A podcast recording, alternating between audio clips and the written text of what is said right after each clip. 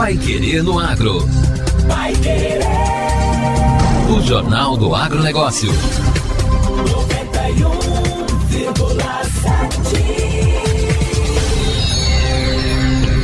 Primeiras projeções para a produção de grãos para a safra 2022-2023 apontam para uma colheita de 308 milhões de toneladas os números são do novo levantamento da Conab, a Companhia Nacional de Abastecimento, que informa que o resultado é impulsionado principalmente pelo bom desempenho dos mercados de milho, soja, arroz, feijão e algodão.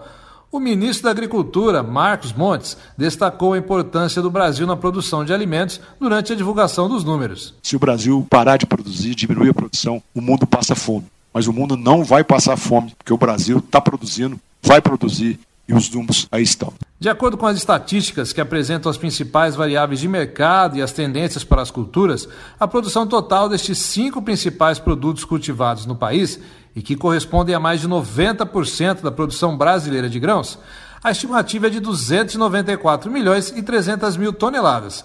A perspectiva da Conab aponta um cenário recorde na produção de soja, com 150 milhões e 360 mil toneladas para a próxima temporada. Os preços do grão devem continuar atrativos, uma vez que a oferta e a demanda mundial da oleaginosa seguem ajustadas, refletindo em tendência de crescimento de 3,54% diária para a cultura, podendo chegar a 42 milhões e 400 mil hectares. Já no caso do arroz e do feijão, a área cultivada deve apresentar uma nova redução na safra. Com elevado custo de produção, os agricultores tendem a optar por culturas que apresentam melhores estimativas de rentabilidade e liquidez, como o milho e a já conhecida soja.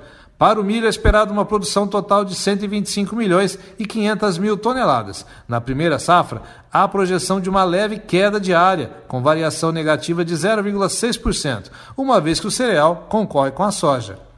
No entanto, com a possível recuperação na produtividade, após a escassez hídrica em importantes regiões produtoras na temporada 2021-2022, a produção pode chegar a 28 milhões e 980 mil toneladas.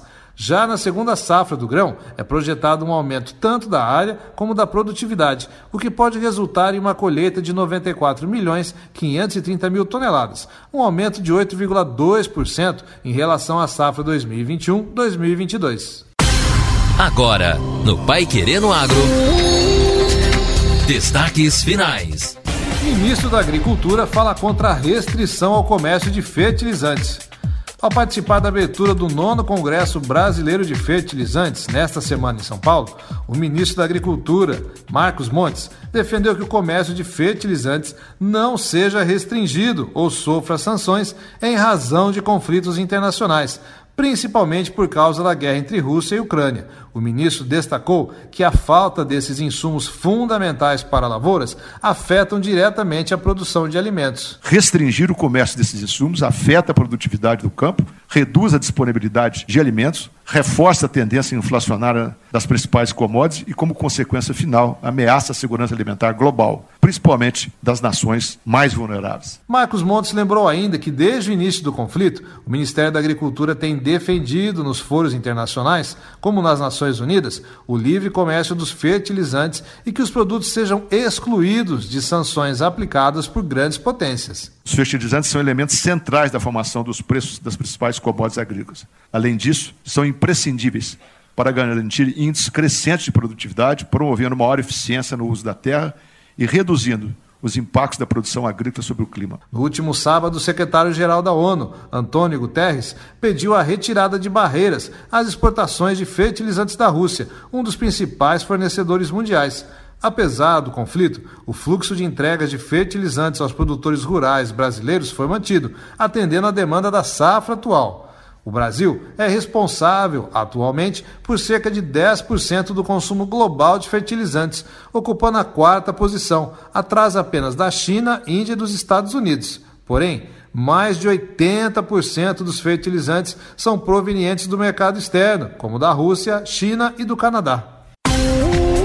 O Pai Querendo Agro desta sexta-feira fica por aqui. Obrigado por sua companhia. E não se esqueça, amanhã, no mesmo horário, eu e o Victor Lopes esperamos você para o Pai Querer Novo Campo. Vamos falar sobre tecnologia e inovação rural. Um ótimo dia e um excelente final de semana para você. Até amanhã. Você ouviu Pai Querer no Agro.